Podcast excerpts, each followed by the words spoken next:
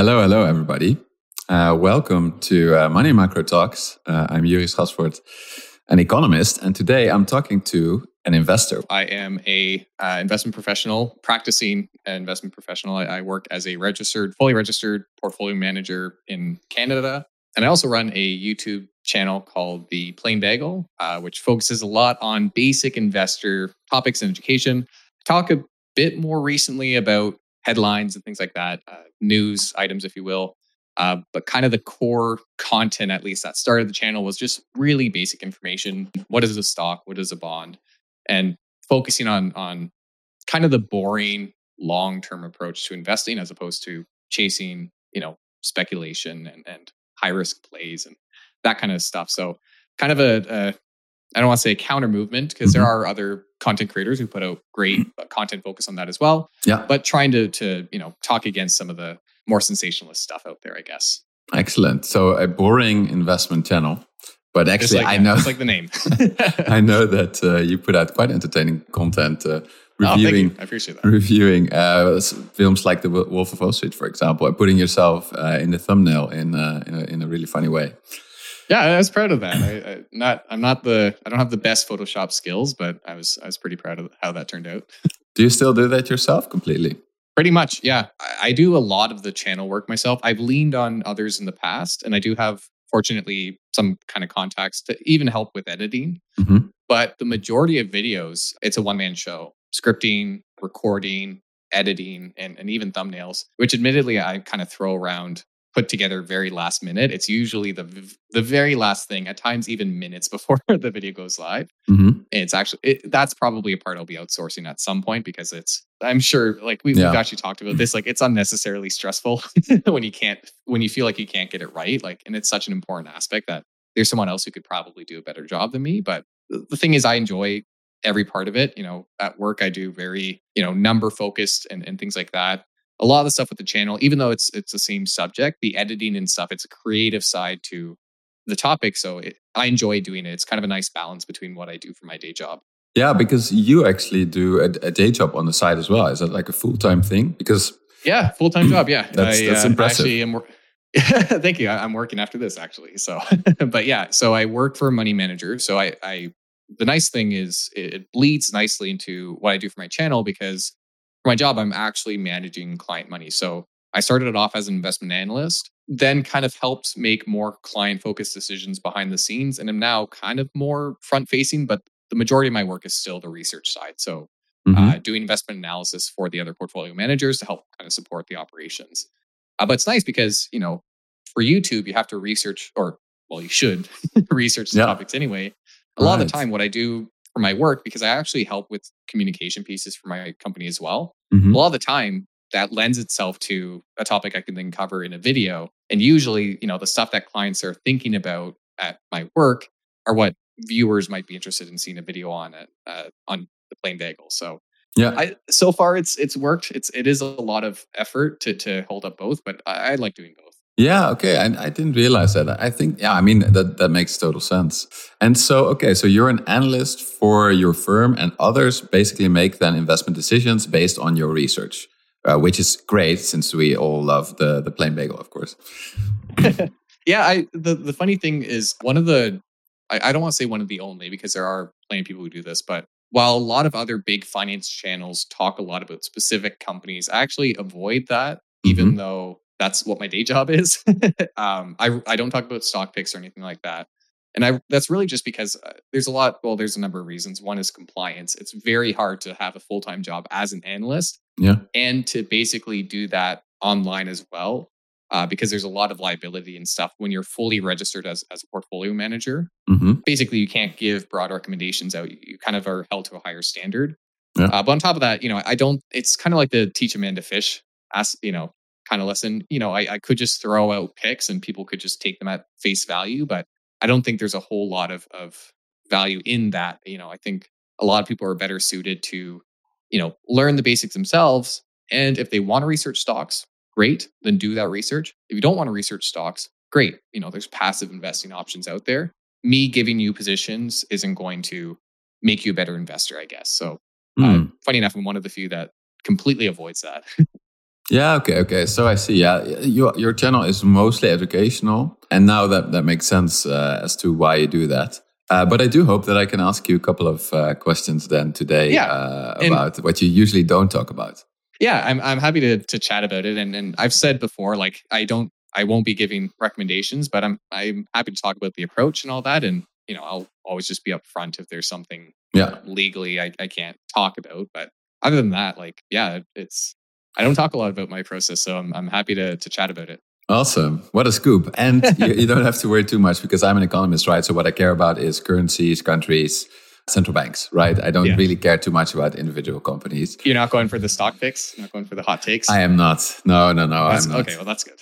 no, I'm not. Yeah, I did invest because people, like I mentioned in the beginning, like people conflate it too often, right? Oh, you're you're mm-hmm. an economist, you must be an investor as well, or even even some people say like, oh, you can only be a good economist if you are an investor. Uh, so. I did invest a little bit on my own behalf and actually got burned uh, once or twice because I ap- applied uh, economic theory incorrectly, which I'm sure we'll get to. Mm-hmm. But before we do, I just wanted to talk to you about something which is a shared battle of ours.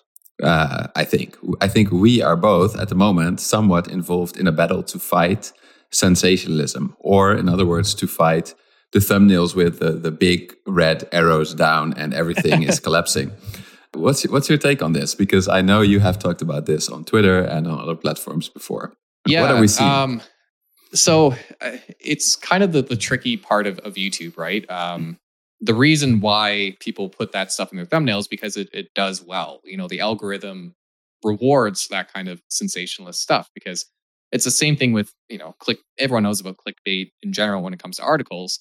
Uh, an article with a very captivating or a title that elicits some sort of strong emotion is more likely to lead to a click or, or you know someone to read it than something that gives a very plain and, and leveled analysis of that thing and unfortunately you know with the past few years you know with gamestop and and the pandemic which kind of made a lot of people focus more on investing than they might have before which mm-hmm. there are great aspects to that but also drew a lot of attention to those types of you know headlines that maybe in the past people wouldn't necessarily be as interested about a story about uh, you know why the stock market's going to crash in two months or whatever the title might be. My own view is is i understand why it happens because of what i said. You know if you're a youtuber mm-hmm. I, I, get that you're going to try and you know do well for your channel and do the tricks that it takes to get there whether that be clickbaity titles or clickbaity thumbnails. What sits wrong with me is because you know i'm investment focused I know that when it comes to investing, you know, emotional responses is kind of your your core enemy. It's it's actually one of the main detriments that people face when investing is their shortcomings from an emotional standpoint. Mm-hmm. Uh, there, there's so much academic literature that shows just how terrible we are at investing and how a lot of that, not all of it, some of it is more cognitive, but a lot of that is tied to emotional responses. So it's funny because those that same approach to marketing videos is sort of the you know the core evil i guess of, of people's personal investing and why they don't necessarily do well. So to me you know i personally wouldn't want to push titles about how the market's going to collapse because i know that might p- make people make poor investment mm, decisions. Yeah. so, uh, so that's kind of my view from it. Yeah you know sell or or yeah sell at the bottom right? That's kind of the the what it mm. could elicit if you will. But so that's kind of my main thing. You are a youtuber? You're a successful youtuber. Do you do a little bit of uh, clickbait from time to time uh, you know what? I tr- I genuinely try to avoid it. It depends how you define clickbait, I guess. I've done more like, you know, I do focus on marketing. You know, there are times where I think, you know, uh, there's probably an arrow in a couple of my thumbnails. Usually, what I try to do though is I is I base that on what I'm actually discussing. So if I'm talking about GameStop, for example, mm-hmm. I'll show the the price chart for GameStop or or the or the GDP chart for a country that's seen a decline, as opposed to just you know I, I avoid flames. that's my big one. So, you know, and that's the thing is I try not to be too, you know, you don't want to get on your high horse and talk about how everyone is is doing this evil thing or whatever, calling it evil. You know, there are ways to make an attractive thumbnail and, and an interesting thumbnail. You just don't want to misrepresent the situation and especially go to that extreme where you're sensationalizing something as being the end of the market or, you know, the demise of something that could elicit that knee jerk reaction of of selling everything or whatever have you. Yeah. But I think maybe I actually do a little bit more of it than than you do. So, for example, in uh, the last video that I, I, posted, which was rather successful, I, I, I did use flames, but in an ironical uh, ironic uh, way. But but, and, but still, I also said like, no, China's economy is not going to collapse. Which is, I think, if I remember sort of my days as an academic, the, the paper title would have been different. It would have been I think it's it's rather unlikely this scenario that's being sketched by these YouTubers that says China will totally collapse, right? If you if you mm-hmm. catch my drift. Um, yeah, I, I think what matters is qualifying your message, right? It depends on what your assertion is and whether like the term clickbait usually means that you're misleading someone. So, uh, you know, if you were to post a thumbnail that said, "I can't believe so and so died," and then your video is about how that person isn't actually dead. That's kind of clickbait because yeah. you know you're misled viewers. If your belief is what you're saying in the thumbnail or, or the title of the video i don't think that's clickbait. You know you can make that interesting and captivating. It to me the line is when you start misrepresenting stuff. And especially when you even if you believe what you're saying you know when you start to get into more sensationalist stuff like this will surely be the end of this thing one thing I've always tried to do is qualify statements as to what's a what's an opinion and what's a fact. You know, you can say you have an opinion about whether it be China's economy. Uh, you could say, you know, it's my opinion. They're in a really tough situation. Mm-hmm.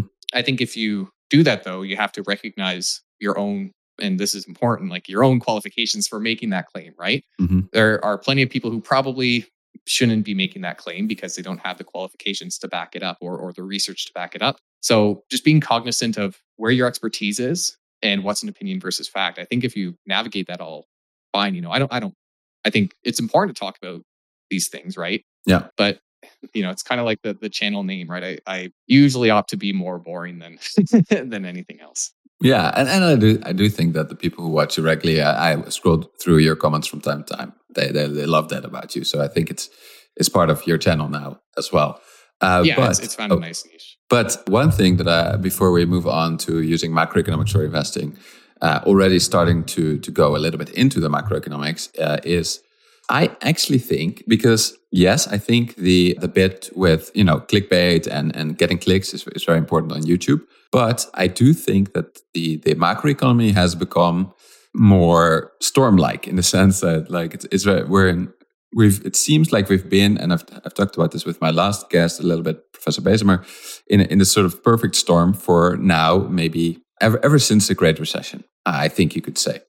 And i wonder so i think there are a lot of people that are casual investors. They look out to the economy and they see all of they see all of these people getting rich by owning a house uh, more so than by by earning through a normal job and they see uh, crypto millionaires overnight world whereas they don't actually make something, right? They they make more than a mm. teacher who who is seems to be more valuable to society. They see a central bank that's doing unprecedented actions, uh, invent, interventions in financial markets.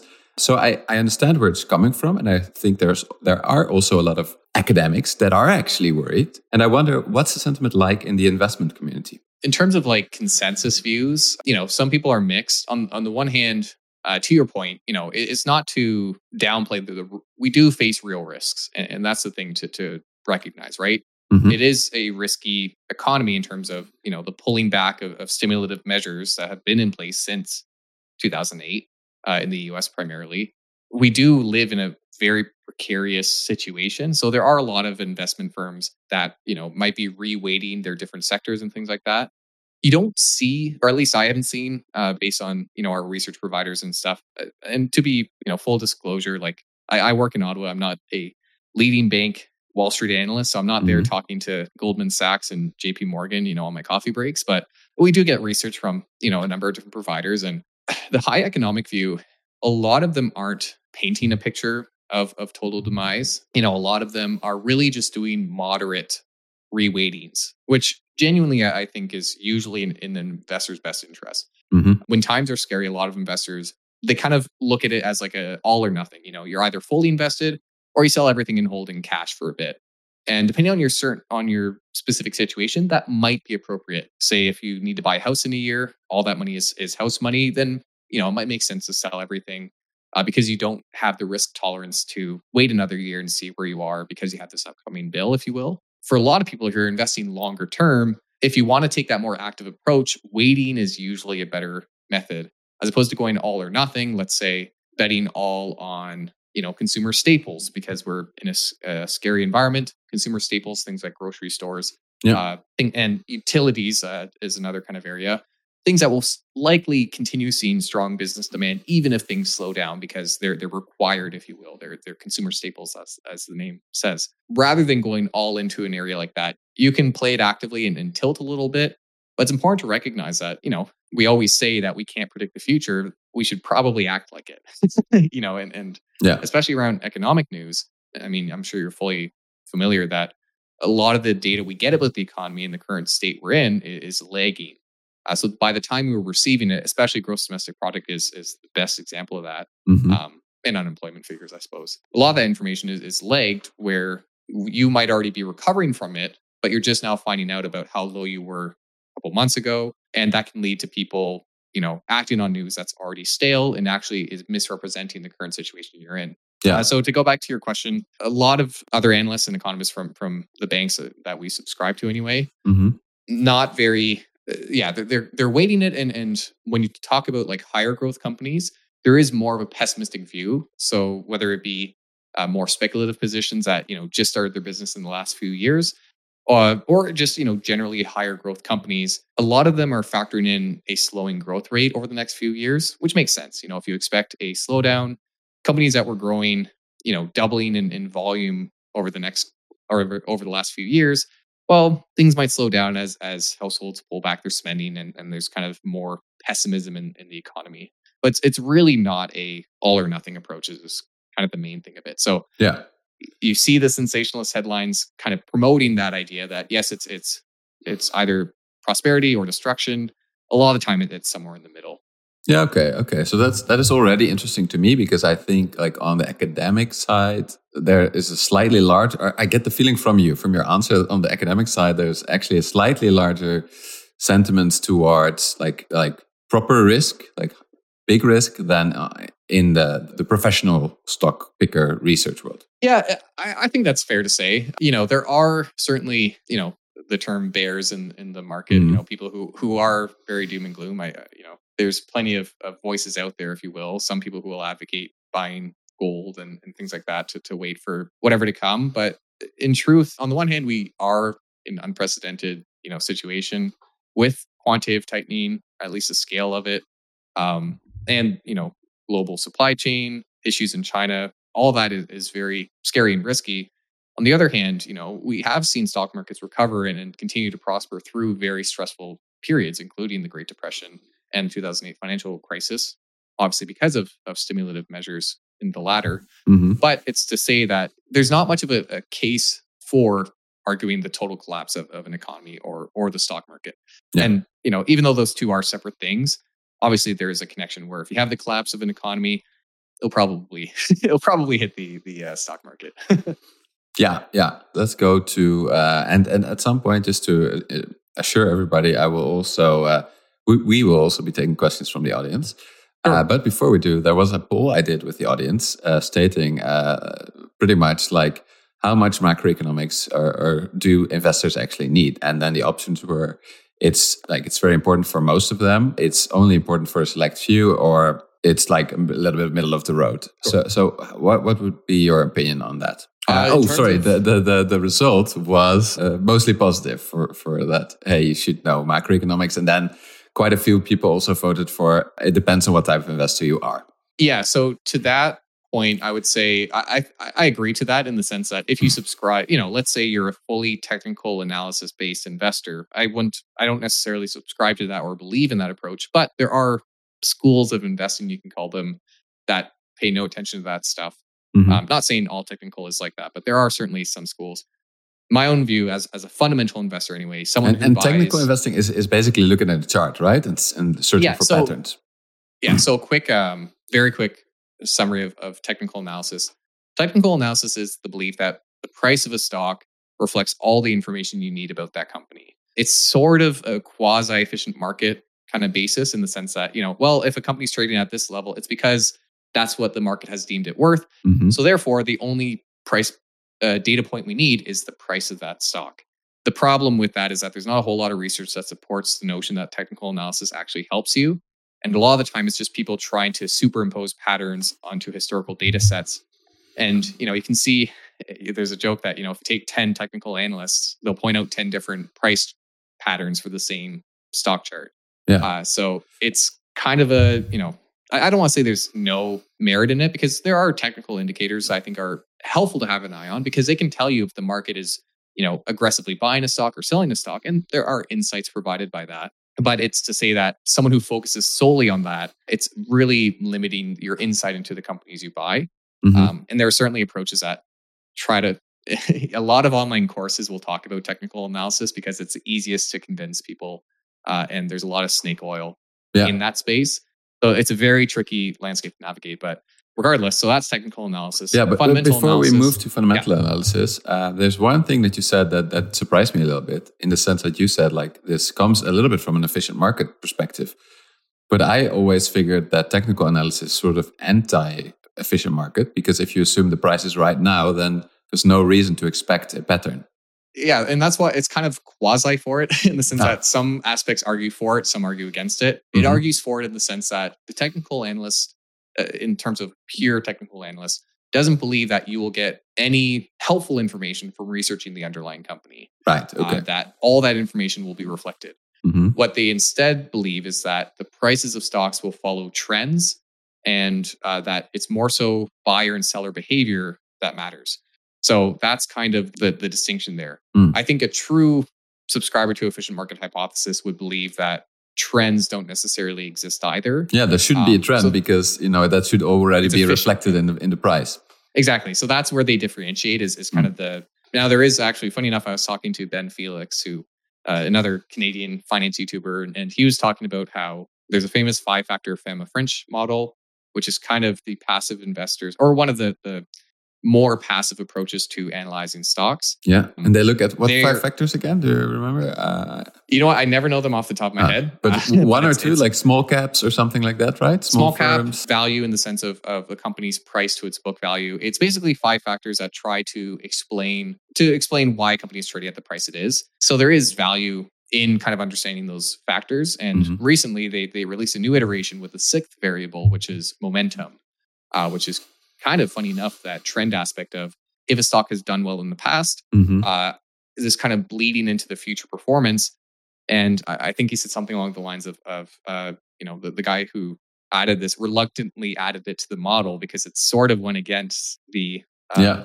theory behind efficient. Because that is pure, that's pure behavioral finance. Momentum is, is a behavioral finance kind of, and uh, that's where the factor. two.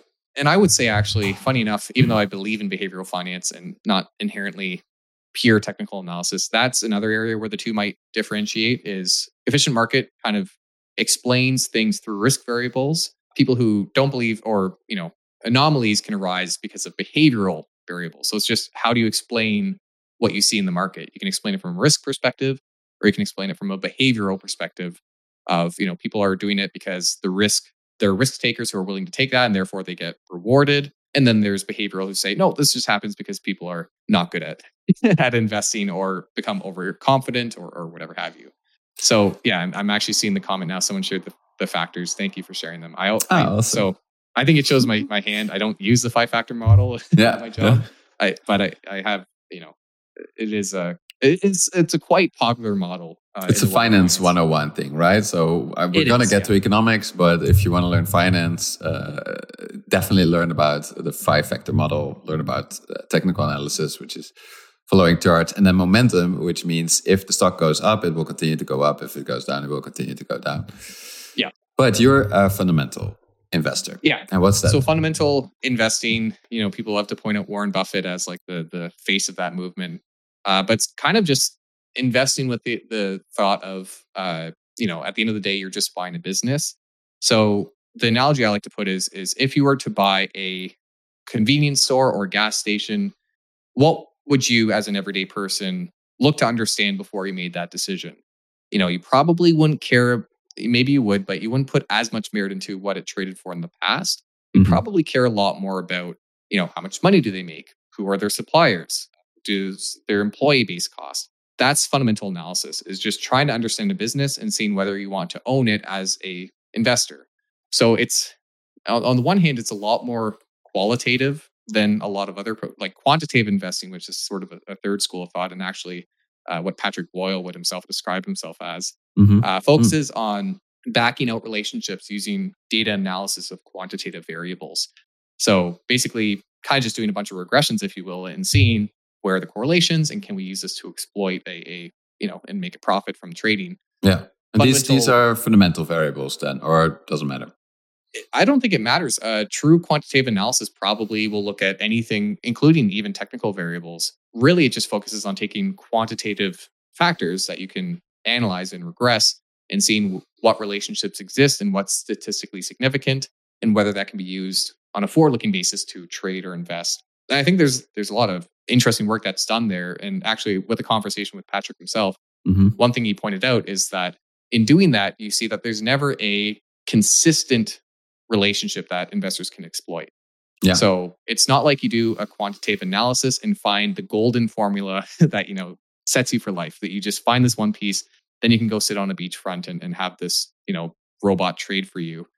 It, it's constantly changing. The markets are constantly changing. The relationships between these variables, because partly to your point, macroeconomic factors greatly change the situation and how different variables might interact with one another. Yeah. You know, a low interest rate environment versus a high interest rate environment might actually change how different variables react and what investors reward or what investors punish, if you will, from public stocks.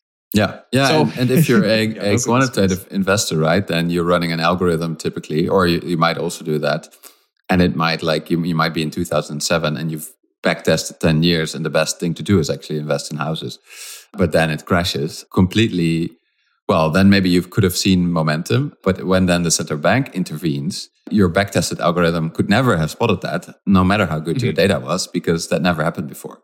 Yeah. And that's kind of a point to keep in mind is especially on the long term. And I think a lot of quantitative investors would agree to this is that similar to not finding a golden formula, you probably won't find something that shows you a long term relationship that you can rely on. Mm-hmm. Because a lot of the outside the fact that there's just more data to support shorter term relationships, if you will. It's just, I think, you know, people aren't blind to the shortcomings of their own approach. Just like as a fundamental investor, I'm well aware of the shortcomings of, of that school of thought. But for quantitative investors, I think a lot of the time it's it's more short term focused as opposed to say buying and holding positions for five years. Uh, I'm not a quantitative investor myself, strictly speaking. I would assume that's unlikely to to see buy and hold strategies in that realm. Yeah. But you are a qualitative a fundamental investor. And so you look at the fundamentals yeah. of company, look at their price and see if the two match up, roughly speaking. Yeah. So I, I say there is, you know, a quantitative aspect to it. You, you do obviously look at their finances, but it's more so qualitative in the sense of, you know, really understanding the variables that impact the business and whether you think those variables will continue, whether you think they'll improve or deteriorate. So there are judgment calls that come with fundamental analysis. But I think at the end of the day, what draws me to that function is is it just makes a lot of intuitive or logical sense because you can it's more tangible than the other two i would say in the sense that you know again if you look at investing which is what it is of buying a business you know technical analysis looks at buying stocks uh, as price tickers uh, quantitative analysis kind of looks at it as a bunch of variables that will determine whether you make money or not. Fundamental analysis looks at buying an underlying business and whether you think it will do well over time or not so there are qualitative features to it, certainly subjective calls, kind of similar. Uh, you know, I can't be all that rude towards technical analysis because you could probably get 10 fundamental analysts in a room and they'd probably say roughly 10 different things about the same company because mm. a lot of it is subjective. But one approach that I've kind of learned from my company is it's really focusing on companies that you you like the return potential, but also capping the amount of risk you're willing to take and that risk can be on the side of debt you know as opposed to buying a bankrupt company or a company that's very close to bankruptcy mm-hmm. and it's not to say that there's there, there's certainly approaches that would actually focus on bankruptcies and stuff because there is a large return potential but that's where you get to more lottery like positions where you know mm, it's yeah. kind of a distressed debt markets and all of that stuff yeah, you know, heads heads it makes you a big return, tails you lose everything. So we, we try to avoid those situations. Yeah, we do a bit of diversification, nothing too crazy. Yeah. But you know, as opposed to just buying five or ten positions, which is kind of what Warren Buffett and Mohnish Pabrai and a lot of famous investors advocate for. We might hold a bit more than that, but it's really just you know that that core belief of of investing businesses that you like, that you think the finances look good, and importantly, the val- that the valuation makes sense because how much you pay for a stock is is just as important as whether the stock is actually a good company. Yeah. Because if you have an exceptional business but you pay an above exceptional price, you could actually still lose money on that same position. Yeah, so and, and this is a, one of the key things about investing, right? Uh, that people don't appreciate enough, perhaps, mm-hmm. because it's it's rather simple, right? If you say it like that, uh, everybody's like, "Yeah, sure." Uh, but for example, what I noticed once myself as an economist that we had invited an investor in one of the macro classes, international finance, that we taught, and mm. he said like we use some of your your models. Uh, we use uh, the impossible uh, trinity, which is a concept in macroeconomics that you cannot have central bank independence, uh, a fixed exchange rate, and free capital flows. That's that's a concept, mm. and you can use that gotcha. model to to look at a country. And for example, if you use that model on Sri Lanka, you could have seen like, hey, something's got to give here. They had a, a fixed mm. exchange rate. They they they like wanted monetary independence, but uh, and they had capital, fly, uh, you know, a free capital, uh, and th- that that can truly break an economy. But uh, what he then told me as well is that, uh, that most of the students in that economics class, and I'll admit myself included, uh, for for a brief moment of weakness we're thinking like, hey, oh yeah, what are weak countries, right? And we're not going to invest in that. But that's wrong, right? It's like, hey, what are weak countries that are cheap and we're going to invest in them? Or what are uh, strong countries but are, are, overpriced, right? Or what are weak countries and are, are expensive and short them? But yeah. And that's the thing is, is, you know, to the point about investing in bankrupt companies, you can make a killing in that space. And it's not to say that I don't think it's an invalid approach to investing. And, you know, Warren Buffett famous, his first approach to investing was what he called the cigar butt approach, which was the idea of getting one last puff out of whatever he bought in. And there were times where he would make money even if the company went bankrupt, because, for example, the assets of the company, so, you know, their factories, their real estate, whatever they had, was actually worth more than what the stock was trading for. So even if the company goes bust, if they liquidate everything and push that money back to the investors, you could still make a return. Yeah. So that's something mm-hmm. to keep in mind is certainly, you know, what a lot of people have seen over time is that markets tend to and this is a broad statement so you know there are obviously exceptions mm-hmm. but generally speaking markets tend to overvalue excellent positions and tend to undervalue uh, distressed positions so if you can find those positions that are distressed but have you know a potential to at the bare minimum even just stay afloat but are valued even less than that then you could still make a profit if that normalizes back up to even a distressed level uh, so that's that's the thing is even within fundamental analysis, there are totally you know a wide array of different approaches to investing. Some people who are a lot more willing to take riskier approaches when it comes to debt restructurings and whatever have you. Mm-hmm. For us, though, you know, a lot of the time we're managing money for households that aren't looking to make you know hundreds of percent of return yeah. and really are focused on risk. Like you'd be surprised how many millionaires just don't want capital to be depleted. Like mm. like they just want their money to grow a little bit without much risk. Yeah, which you would which is actually opposite to what you would expect because you would think, well, you, you have the more money you have, the more risk you're willing to take on.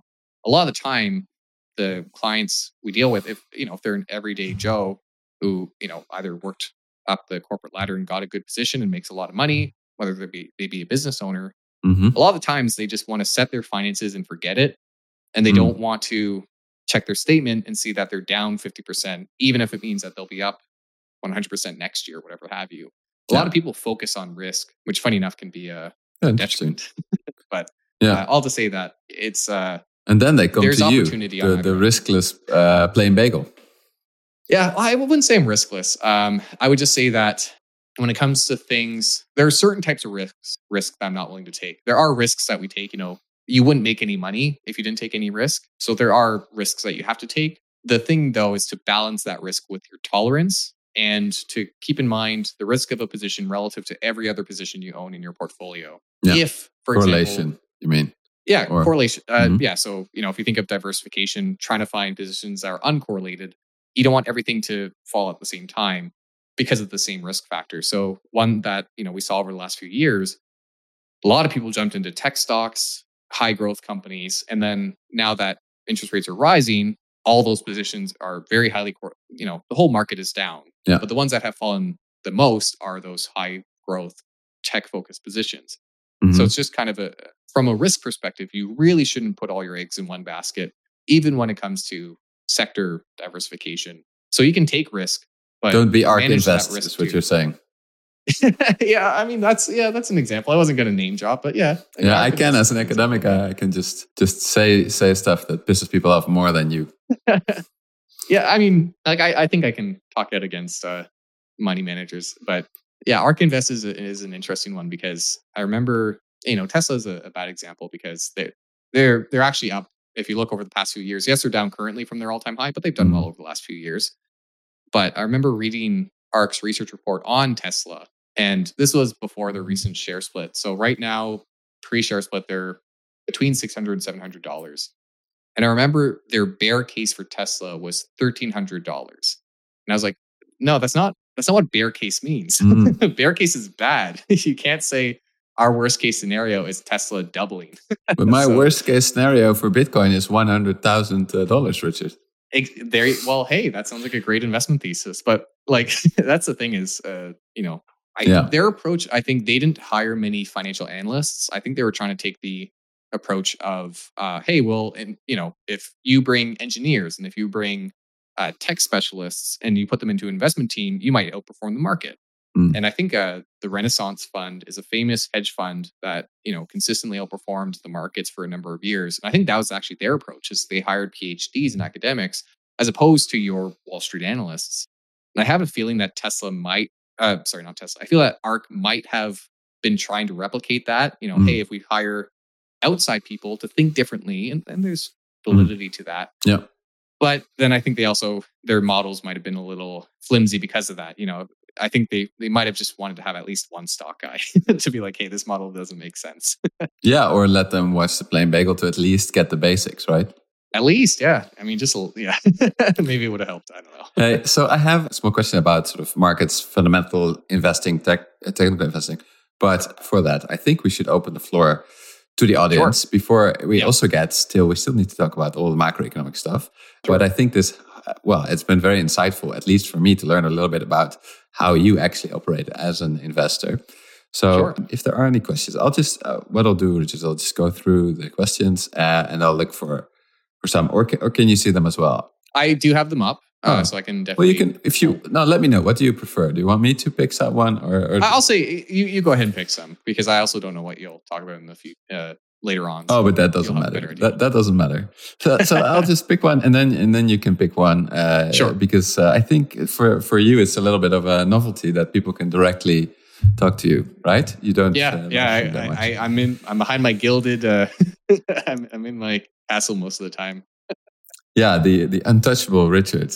Uh, okay, so I do have an easy question here uh, already, sure. which I think uh, is uh, indeed uh, interesting. Because you were talking, I think I'm, I'm just doing the context myself, but uh, sure. Because you were, I, I, I think this question is asked because you were talking about credentials. Richard, what are your credentials? It's asked by yeah, Brainstorm I mean, five five five six. yeah, that and uh, I would say you should always be asking that question, uh, especially if someone's ever given you a stock pick. I think that's an important one. Is is what are their credentials? Um, so my credentials are kind of the, the two important ones, I guess, would be a chartered financial analyst designation. So CFA, it's it's kind of the it's really the only I, I don't want to call it gold standard because it's kind of tooting my own horn, but uh, it's one of the only kind of broad based accreditations out there in the world of finance that's globally recognized. Uh, there are a few others, but that's kind of the, the broadest one, if you will. I also have my certified financial planner uh, designation, which is a bit more generalist, touches on things like insurance, taxes, and things like that. So even though I focus on investing, I did take that because, uh, you know, when you have a client, an investment client, they sometimes bring up questions about insurance and stuff. So that's more of a, a generalist uh, one. But outside that, uh, bachelor's in finance and not an education credential, but as I mentioned, uh, fully uh, I see questions. Yes, the CFA is, is what I'm saying. Yeah, and um, experience, right? As an as an analyst. Yeah. So I, I've been working in finance in the industry, I graduated in 2015, I believe. So since then, I've been working in the industry as an analyst for seven or eight years. And more recently, fully registered over the past two years as a portfolio manager, which in Canada, anyway, I'm not fully sure how the registration works in different countries, but in Canada, it's one of the highest levels of, of registration you can get on the advisor side is to be a fully registered portfolio manager. It basically just means that if I took on a client, I could buy them any type of position on a discretionary basis, meaning that you could just put money into an account and I can do all the work for you. There are different levels where you have to call the person and they have to confirm every time you buy. So those are the, and it's different in the US. I think, again, not to toot my own horn, I think it is easier in the US. I think after the mm-hmm. Series 7, a lot of people can get to that same position. But th- so those are my, those are my Oh, that's interesting. So, so when when I finally uh, have some money that that I, I have to to invest rather than in my own YouTube channel or my house, uh, I should look for a Canadian uh, advisor, not a US based one. I I, yeah, I don't want to crap talk the the US system. Well, this you, you just on... did a little bit. yeah, that's my perception of it. I don't know a whole lot about the process. I just know that it was a it was a pain to get my registration. And mind you, there are different routes. I believe in Canada, even you can take the mm-hmm. CFA. I believe there is another route through maybe the CIM designation, uh, which I believe is a Canadian one. But all to say that, yeah, I don't know. I think uh, with anyone, there's more to it than just the credentials. You know, I think it is important to find someone that you know aligns with your values. You know, if you find someone who's out there buying tech stocks and stuff, they might be fully accredited and everything. But you know, if they're doing a different investment approach, and you just you know want to sit on your investments and, and earn a reasonable return, that's important to consider as well in terms of and you know experience and stuff. So there's a lot to consider when choosing a financial analyst. I think you know I think Canada is a, a bonus, but eh, I think we do. Canada actually has a pretty well regarded finance sector, even though we're closely tied to the U.S. with 2008 Canada did really well throughout that that whole debacle because our banks anyway had more strict lending practices than the US did. It still hurt, but you know, you didn't see property values collapse like they did in the US. Not yet. Not not yet. uh, hey, you know what? I have some friends looking to buy a house who uh, wouldn't be too upset if, if that was the case. Yeah, but it takes typically a crash takes a couple of years though. The tricky thing with with real estate too it's easy to oversimplify it and say, yes, interest rates are rising, therefore housing prices will go down. There is still a, a fundamental supply and demand side to it, right? And you know, Canada has very strong immigration, has very limited supply in, in cities like Toronto and, and even here in Ottawa. Mm-hmm. At the end of the day, interest rates will have a downward pressure onto demand. It itself might not be what what crashes that market if there's still that underlying, you know, if people are still coming to Canada in troves, people still need housing. Yeah, yeah, uh, that's definitely something that's quite unique about uh, Canada. Is uh, the amount of immigration uh, that they they they let into the happen. Right. Talk about macroeconomics. Huh? That's that's one factor then. Right. Immediately, like uh, population dynamics, a very well known macroeconomic factor, extremely important in the property market, uh, and also fairly mm-hmm. important in in many other markets. I would guess. Yeah, and I think I don't know if I actually answered your question about the importance of macro economics with investing. But I would say no, I sure haven't asked it yet. We were basically going off a tangent after after talking oh, about your credentials. well, so uh, to answer it quickly, anyway, uh, I would say based on my own approach, again as a fundamental investor, you can put different weights on macro for sure. I would think it's silly for anyone to not have a basic understanding of macro because you can see firsthand how drastically the stock performance changes under different situations. Bitcoin, tech stocks, high growth companies, uh, all did exceptionally well when stimulus measures were there, and all have since done exceptionally poorly as those stimulus measures are taken away. Now, it's not to oversimplify it. You know, there are other variables to consider, yep. but clearly there's some uh, correlation there that makes intuitive sense. You know, for someone to invest and not have any comprehension of of what quantitative tightening is or what how rising rates impact the stock market you're really handicapping yourself in terms of uh, researching stocks, right? Mm-hmm. People take different approaches. Again, even within fundamental, you can do there's like top down and, and bottom up. So top down research is when you say, okay, let's look at all the macroeconomic factors. So you know, you mentioned Sri Lanka, mm-hmm. uh, the U.S., Canada. So you look at all these countries and you say, okay, well, Sri Lanka's in, in a troubled spot. Canada, you know, they have their hockey teams haven't won the NHL uh, Stanley Cup in a while, so whatever. Uh, and let's focus on the US. Then from there, they might say, okay, what sectors do well within the US? And it's kind of this well bottom uh, top down approach where you go based on geography and sector. And then once you decide which industries you want to invest in, then you pick stocks that you like. So that's a very macro focused approach because yeah. you say, well, based on you start with macro and work your way down to the stocks exactly. that you like. Yeah. Bottom up does the opposite approach where first they consider the fundamentals of the company and say, well, I like you know, I just say Google because it's one of the easiest to think of, mm-hmm. and because we're both YouTubers, so it's uh, not a recommendation, but just one that comes to mind. Yeah. Well, I, let's say I like Google. I like how much money they make, blah blah blah. Then I might consider the macroeconomic factors after the fact, and mm-hmm. that might tilt my positions. But I've already mm-hmm. decided what my focus of stocks will be. Yeah. So, so you selected a basket, and then you can look at the macro stuff and maybe remove a couple from the basket. Yeah, exactly. And you and you like macro matters for individual companies as well. And the funny enough, you can get kind of a macro view even just from bottom up analysis, because a lot of the time, uh, company management will tell you about how the macroeconomic environment is impacting their business. They'll talk about foreign exchange, how that's impacting their profitability. They'll talk about inflation rates. You know, that's a big one. You'll see it all over transcripts of, well, how is it? And a lot of uh, earnings calls, they'll open the kind of like this. They'll open the mic to to viewers and ask for questions from management. And a lot of the questions are, how is inflation impacting you? Are you mm. seeing your costs rise? Are you passing those costs off to investors?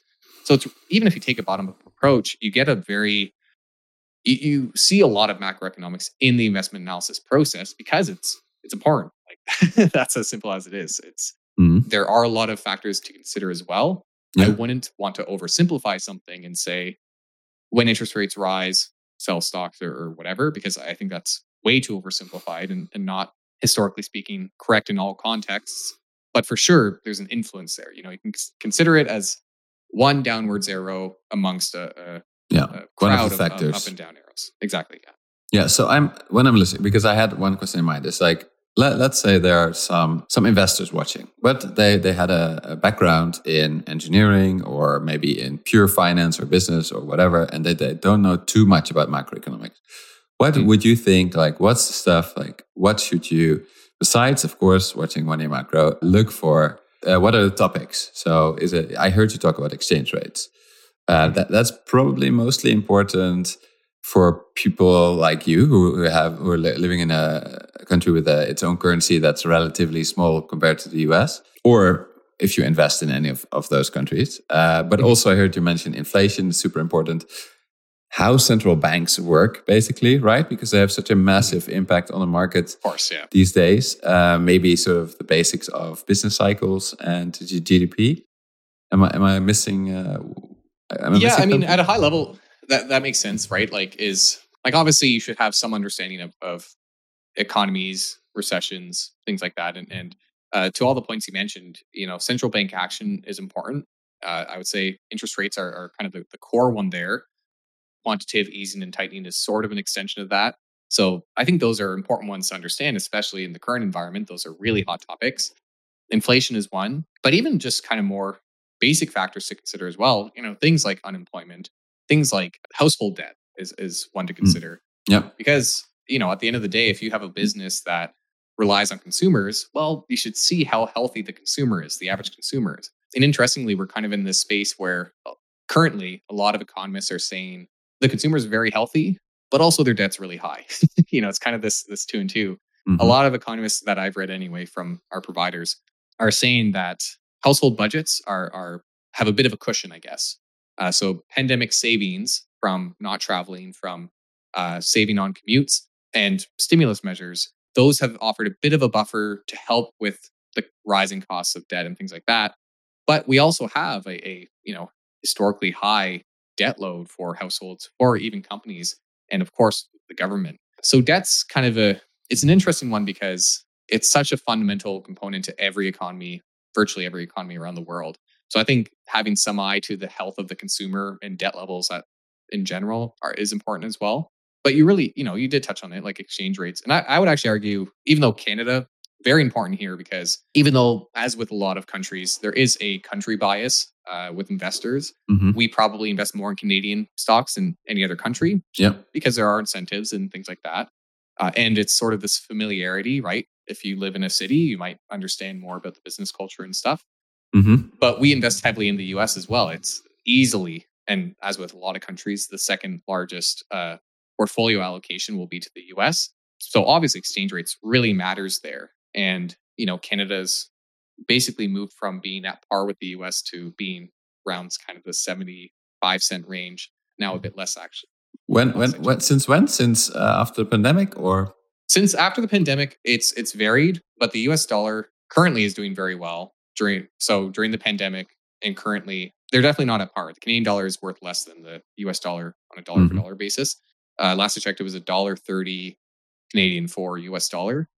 So, but interestingly, the you know during parts of the pandemic, the doll, the Canadian dollar did well because we're an oil based economy, um, or at least that's oil is a very heavy component. Real estate and finance are as well, but oh yeah, oil yeah. is a very big part of our economy. Yeah. So you know when we had oil prices surging past 120, the Canadian dollar did quite well because obviously oil is a big export of ours. And if uh, oil prices are higher, the Canadian economy might make more money. It's since moderated and oil prices have come down. They're now currently under $100 a barrel. I think they're around $90 a barrel uh, mm-hmm. uh, on the West Texas uh, Intermediate. But all to say that exchange rates matter a lot for Canada.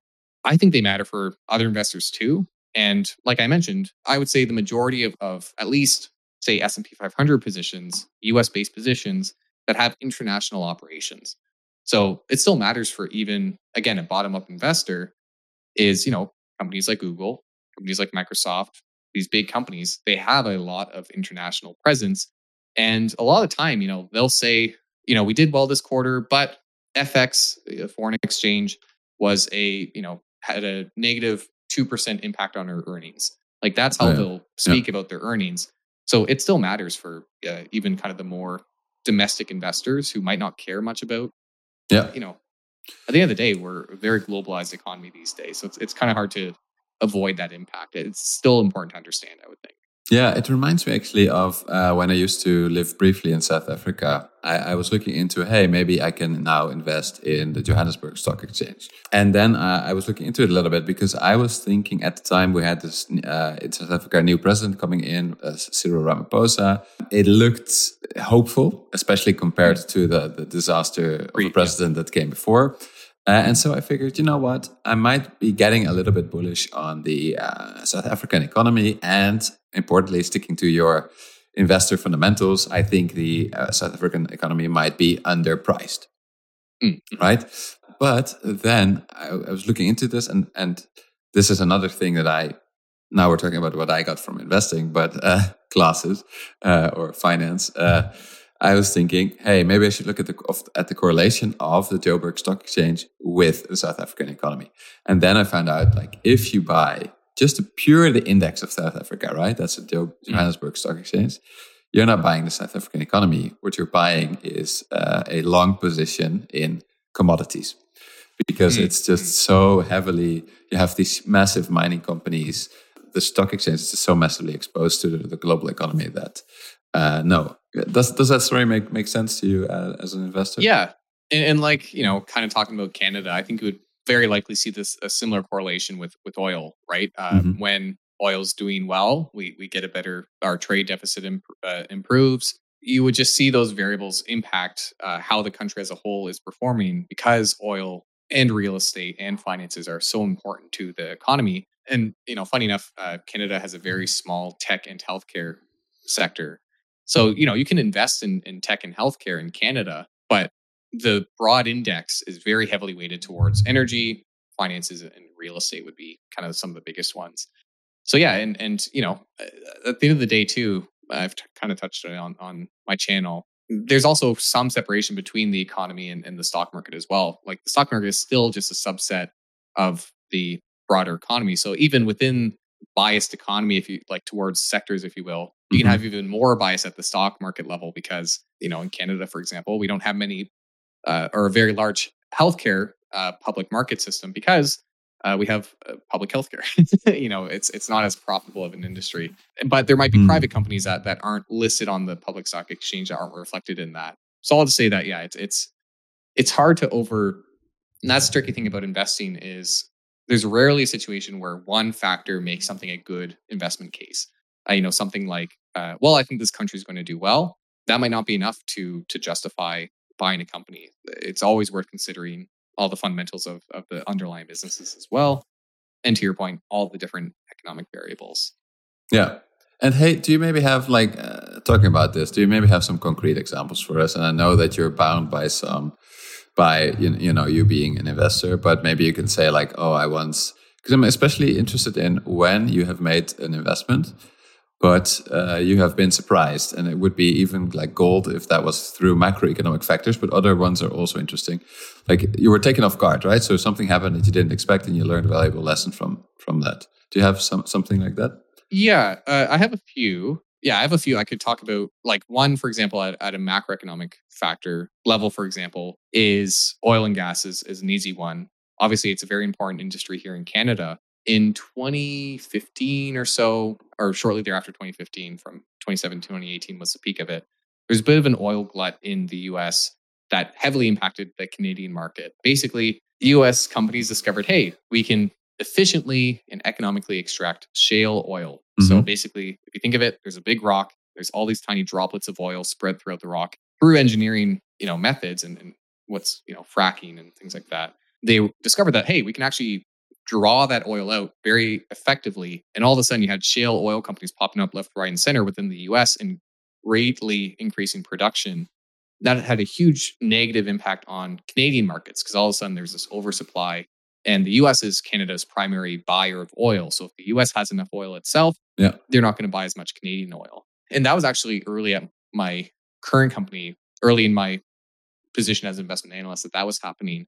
I was very much assuming that you know, general supply and demand factors, oil companies will rebound very quickly, blah, blah, blah, because uh, you have an oversupply. That'll make companies unprofitable. So, hey, if we focus on companies that have manageable debt, can manage through this, they'll be okay. Um, you know, seven years later, uh, it's it's still a pretty pain-stricken area.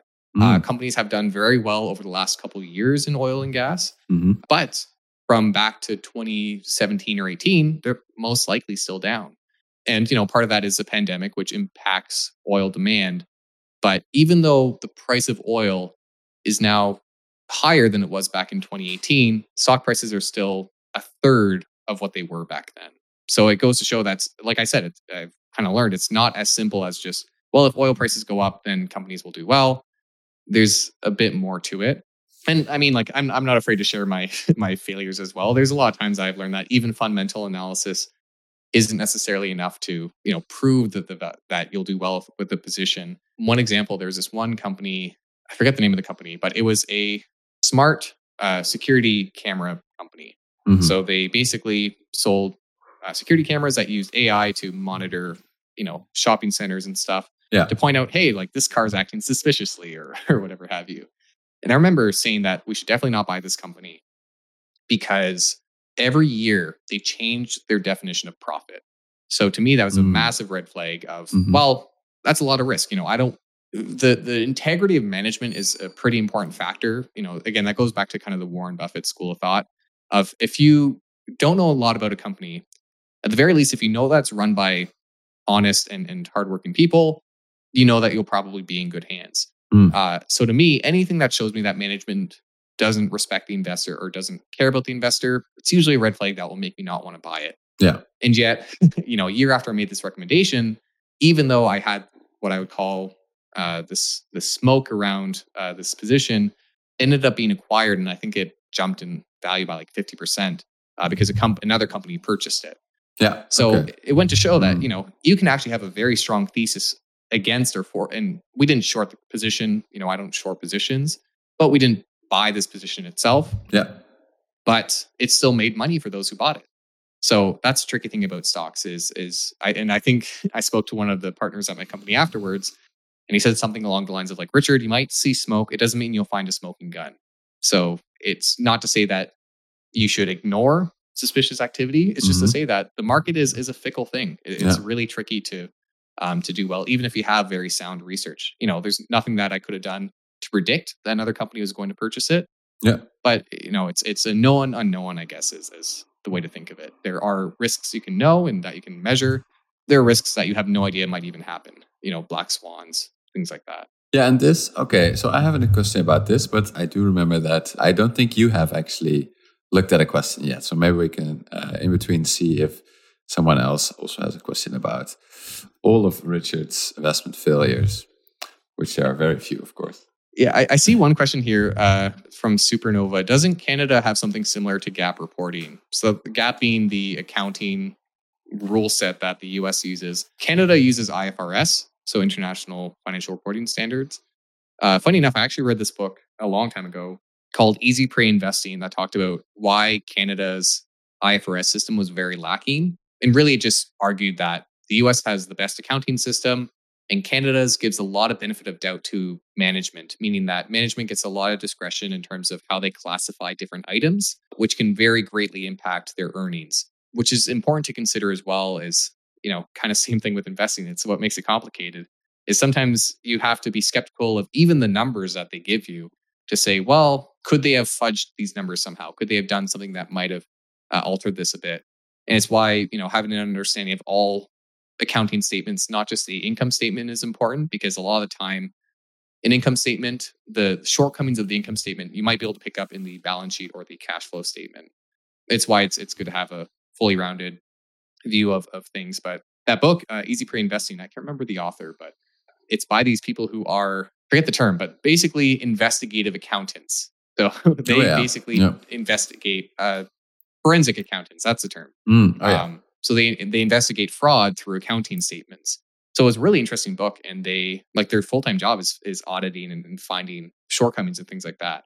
But the nice thing about the book is they kind of highlighted some, you know, practical things for for identifying, uh, not necessarily identifying, but things to look for basically when it comes to researching companies and, and making sure that they aren't pulling a quick one on you. Because there are companies out, there, you know, I, I don't go into investing assuming that every company is trying to screw me over, mm-hmm. but they certainly exist. you know, there are certainly companies out there. Yeah, just trying to take investors' money. And there's super famous cases, right? Like Wirecard in Germany and Enron in the United States. Like all mm-hmm. of these companies, I would guess if you're as a fundamental investor, but you don't understand accounting or you don't dig a little deeper and just look at the accounting fundamentals, they look super healthy, no? Yeah, well, that's exactly it. Is if you take things at face value, they would look very healthy. But then there are checks you can do. You know, you can check their cash flow statement and not just look at the total amounts, but if you go line item by line item, you can dig a bit deeper to understand okay, why are the figures looking the way they do? And one thing I see a lot actually, uh, especially with a lot of growth companies, a lot of people don't know how to deal with share based compensation and things like that, which is mm-hmm. basically a company paying employees with its own stock a lot of people kind of ignore that when analyzing a, a, company, even though that's a huge thing to consider. Because when times are like these, when stock prices depress, all of a sudden those employees might be demanding cash payments as opposed to stock options and things like that. Not to mention there's dilution and, and things. Uh, but all to say that if you don't fully understand how to consider share based compensation, you might look at a cash flow statement and say, hey, this company is doing really well. They're making all this cash. The only reason they're making that cash the way they are though might be because they're not paying their employees cash they're paying them stock options and it's still something to consider so there's a lot mm, i true. always say that yeah. accounting if i can give uh, casual investors who want to research a stock a tip i would say take some sort of formal accounting training it, it really is important you know there's a lot of stuff you can learn at a base level on youtube I, mm-hmm. I think there's a lot to be said for taking some sort of formal course that forces you to do examples, to practice, because accounting is re- like, you know, there's a reason that an accountant is a full time position. It's, yeah. it's its own language, really, and and you know the language of understanding stocks. Really, is that is that even more important than taking a macroeconomics class, then, Richard? well, I don't want to insult you. Uh, I would say I would say you need to know about both. I would say accounting, you I think requires more of that formal side of it because, like I said, it's kind of like learning math, right? To learn math, you, you have to do examples. Uh, you know, we've all taken math classes where you have to do equations and things like that. That's really the best way you learn math. Accounting is very similar to that. So that's my opinion is I think you would certainly benefit from taking a formal macroeconomics course. Mm-hmm. And I think that would probably do you better in terms of working through sensationalist stuff because economics, as I'm sure you're aware, is, is very prone to those types of headlines on YouTube and, and even articles sometimes, you know, from respected journalists can still be a bit more sensationalist. So yeah. there's certainly value there. But all to say that, you know, I, I I think accounting is where I see a lot of people lacking with with research anyway. It's not to say it's all that matters. I don't think it is, mm-hmm. but it's important. Yeah, and, and and actually, I think accounting is also super important for economists because some of the the most tricky subjects that I talk about on the channel, and and also some of the most tricky subjects for that I see where I see investors, you know, go horribly wrong in their economic assessments, can are just because they don't understand accounting principles, such as, for example, how private banks create money. That's a very tricky mm. and weird subject to, to think about. It's very counterintuitive. Mm. But if you write it down in balance sheets in accounting, then it makes total sense. And I think it's the same for money printing, uh, or if you want to understand how a central bank actually operates and how it influences the market, then uh, looking at, at their balance sheet will help you a lot. That, that will really help you understand economics a lot more. And I'm actually from a school of thought, or not an official one, but uh, that, that that has been stressing that economists should also learn accounting. That's a good point. And to your point, you know, money creation it's a ledger entry, right? That's yeah. that's eh, which itself is an accounting term and an accounting concept. So yeah, that's a good point. I hadn't considered that, but it makes a lot of sense. Yeah, so I, I actually did a lot of accounting in my early videos. So if you scroll back to to yeah my early videos, and you can deal with the the, the horrible quality of the, the camera and oh, we all we all have that. we all have that. then you'll still find those those balance sheets. Uh, I awesome. stopped it cool. because I think you know we also discussed this briefly between us that the, the sort of lecturing approach works less well on YouTube. People want to want to be entertained, they want to be able to watch it on their phone or not take notes all the time. But if you want to go a bit deeper, I think that's that's super important. Yeah. Yeah, I, and I think I think some people do a good job with it, but yeah, it's it's it would be tough to to do a successful YouTube channel if all you did, for example, was accounting videos. It's not to say you can't do it, but it would be tough. Yeah. Hey, and getting back a little bit to sort of the economics and uh, investing, what I wanted, what I wanted to ask you as a fundamental investor, which is what you are, right? Mm-hmm. So one of the model, I've, I've basically modeled you in the sense that uh, back in the days, as economists, uh, behavioral uh, finance uh, in the behavioral finance space, we tend to model uh, what we call chartists, which are basically people who look at charts, and they're basically technical analysts, and and and mostly we assume that they use momentum. So they think if a stock goes up, it will continue to go up, and if a stock goes down, it will continue to go down. Mm. If and if you have so these are one types of um, investors that we model. Then we have you. We have the riches of, of this world. We have fundamentalists, but not just you. We we we give you superpowers. We give you the power to actually know the actual fundamental value, that is the uh, discounted present value of all future cash flows of that company. And we simulate you, you with these chartists. But what we then notice is that if we give them a little bit of evolution, so if a fundamentalist does well, there will be more of them. And if chartism does well, there will be more of them because they make bigger profits, which is how markets sure. work, right? Fundamentalists, even though they know the truth, they, they know everything, they have perfect knowledge, they they make they lose out to quite a few of these chartists because they they see like oh hey fundamental value is this but then a lot of chartists enter and you could compare that to retail traders entering the gamestop uh, saga sure and then the, the, price will just go up and the fundamentalists they know that's not correct uh, so they will start shorting shorting shorting shorting but of course uh, they will get annihilated so what, hmm. i was wondering what you think about that way of looking at markets as a fundamentalist yeah. trader and i think there, there's some truth to that where you know, I, I genuinely, my own view is that GameStop and all that shows a lot of the why it's so complicated to do purely fundamental analysis. Uh, because if, if, especially in the short term, um, I would say market efficiency doesn't exist within a 12 month period is, is kind of my own there's some degree of it you know if, if a company posts good news it will generally go up mm-hmm. but there's so much influence in the short term and really you know when you understand how a lot of uh, brokers and investment banks trade positions, you can see that a lot of the volume of share trades doesn't have a whole lot to do with with fundamental factors. So, you know, there might be a large institution that that's trading based on technicals or whatever have you, or quantitative variables. And if, you know, if they buy for reasons that have nothing to do with fundamentals, then all of a sudden the fundamentals aren't predicting where the stock price will go. Yeah. I th- I think where I reconcile that is looking more longer term mm. because the fortunate thing about stocks is that for many companies, not all companies, but for many companies, the stock price doesn't mean a whole lot to their operational performance. It's not always the case. Uh, there are plenty of companies that continually issue shares, but there are some companies, more value positions, that actually benefit from a lower stock price.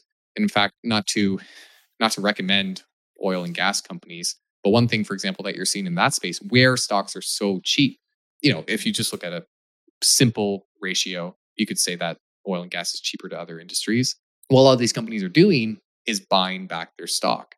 And that's actually a, a, a very easy method of, of returning capital to investors is, hey, if the public market doesn't want to give you a fair price for your stock, then buy back your whole company. It's an easy use of your capital. And it's, uh, you know, if you truly believe that your fundamental worth is higher than what the public market is granting you, then you can get a very good deal for the shares you have outstanding. So, fortunately, for companies that aren't issuing shares, there's not a whole lot of pain that comes from having a low stock price. And their operations likely won't be impacted materially. Now, there mm-hmm. is sort mm-hmm. of this kind of counterintuitive side of it where a company like GameStop, for example, might be in business today solely because its stock price skyrocketed.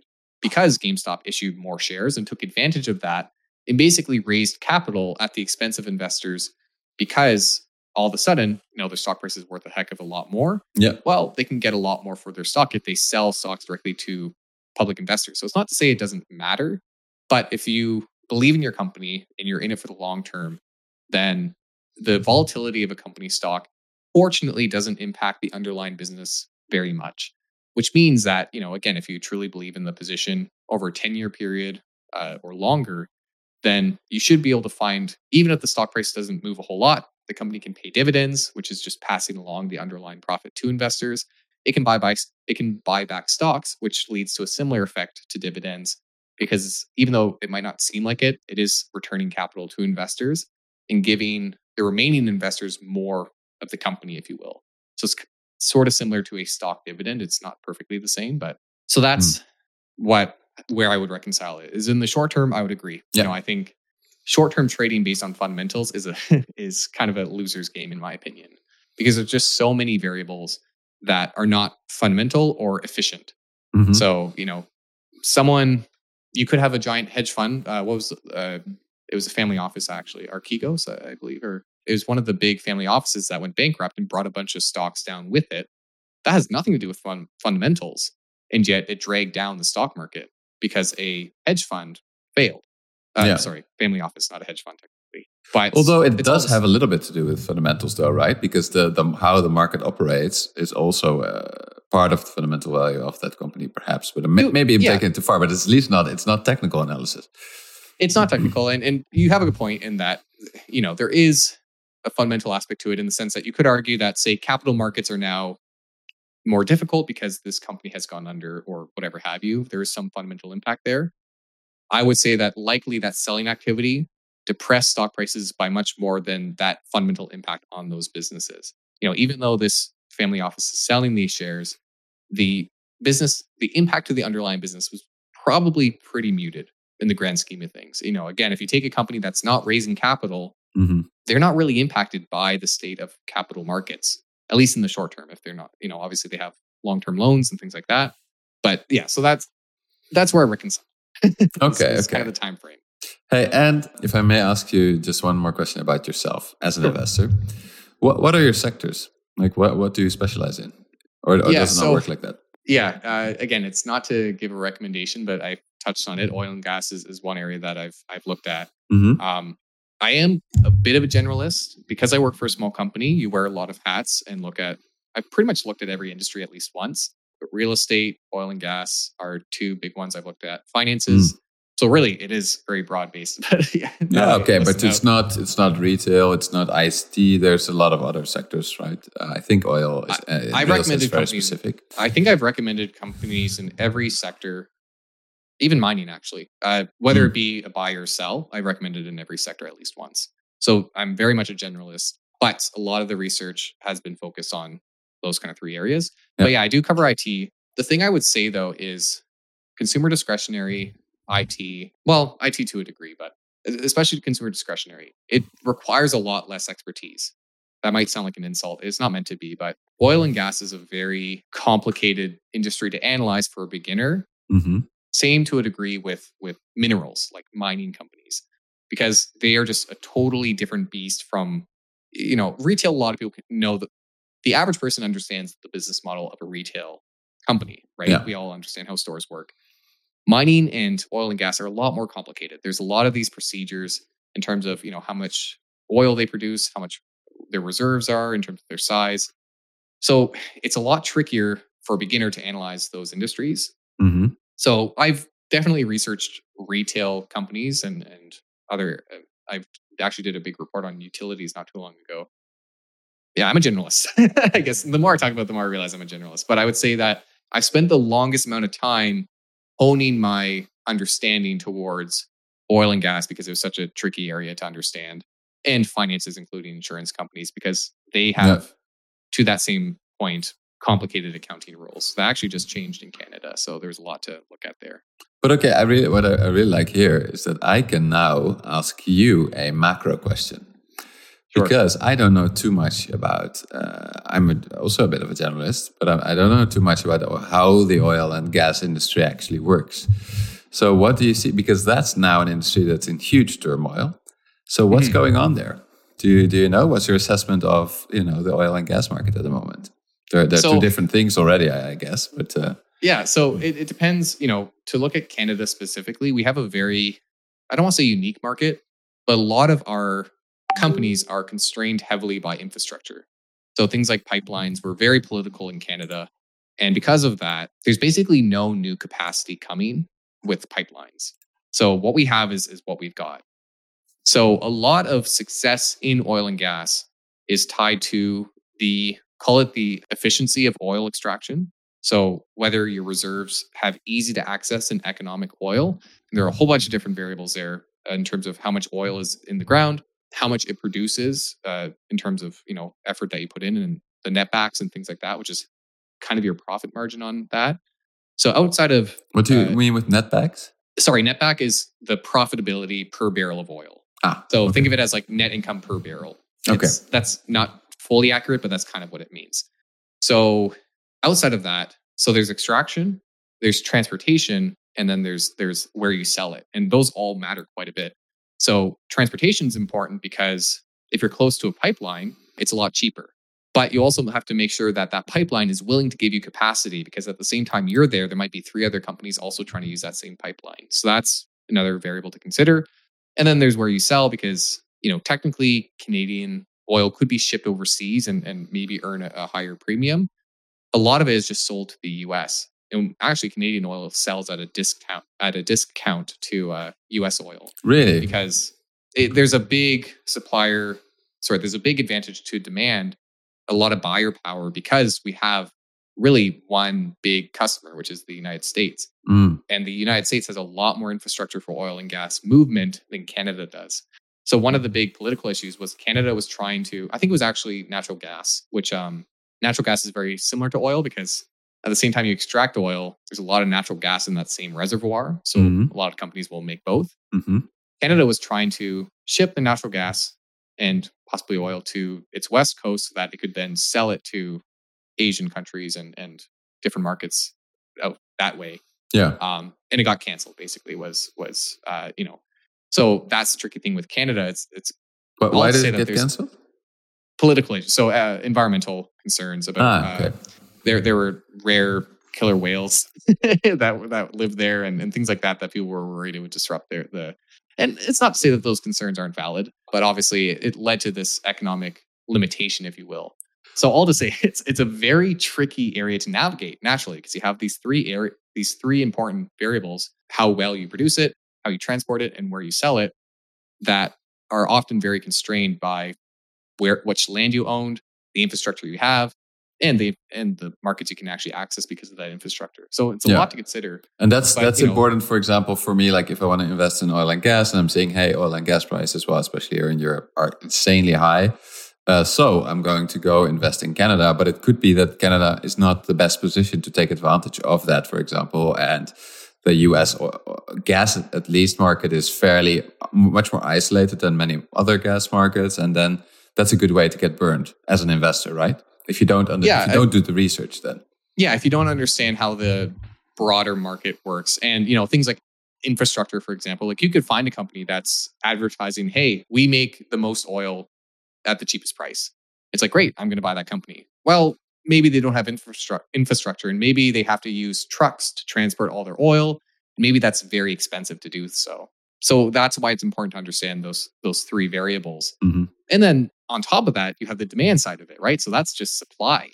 Yeah. On the demand side of it, it's, you know, are people even willing to buy oil? And when you have a pandemic, for example, we saw oil prices go negative because there was a period of time where at least yeah. investors, uh, it's important to remember that that was a futures contract, uh, not mm. a, uh, you know, specific barrel, yeah. for example. Mm. But uh, still to say that people didn't want barrels for a period of time. Yeah. So it's, it's, like any commodity business, it's really it's a tricky area because not only do you have to have a good business, you have to have a good price and you don't have a whole lot of control over the price of the thing you're selling. So compare that to like a tech company like, you know, again, not recommending any businesses but like Apple for example, which you could argue has a very strong brand position and a mm-hmm. lot of price power. Yeah. Obviously, they're in a much better situation to earn hefty profits versus an oil and gas company which two years ago was losing money, now is making a bunch of money because oil prices are higher. Who knows where they'll be a year from now? So yeah. it's a really tricky area. So, fundamental investors watching the stream, start with tech. And then uh, only when you're advanced, like Richard, you have seen 100 plain bagel videos, can you move to oil and gas and commodities? sure. Yeah.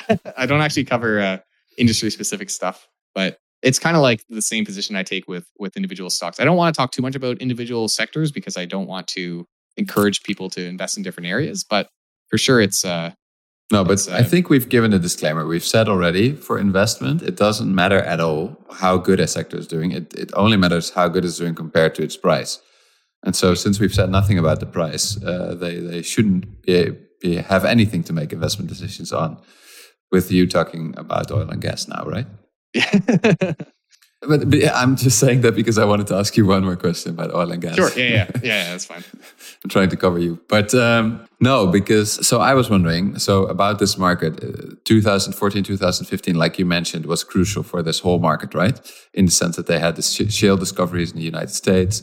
This is when people started talking about the end of uh, the peak oil and uh, sort of can Saudi Arabia even you know break even as a as a country with uh, with their budget. Uh, and as I understood it, the, the price crashed, and then uh, what we're dealing with partially now, but please correct me if I'm wrong, is uh, a long period of underinvestment, and shale apparently cannot scale up as fast as we would like now that Russia has cut off a lot, or, or we we have cut off Russia whoever yeah. did it. Yeah, yeah whichever side. Can, uh, yeah, can we scale up, Richard? Because I, I need to survive this winter. Well, that's the thing, right? Is I actually I went to this presentation from a big Canadian oil investor advocate, uh, Eric Nuttall, and he kind of argued that no, we we can't scale up very quickly.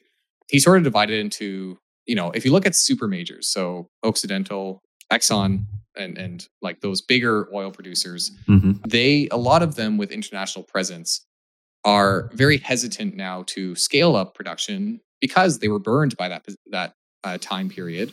Yeah, and a lot of them are trying to navigate the renewable side of things.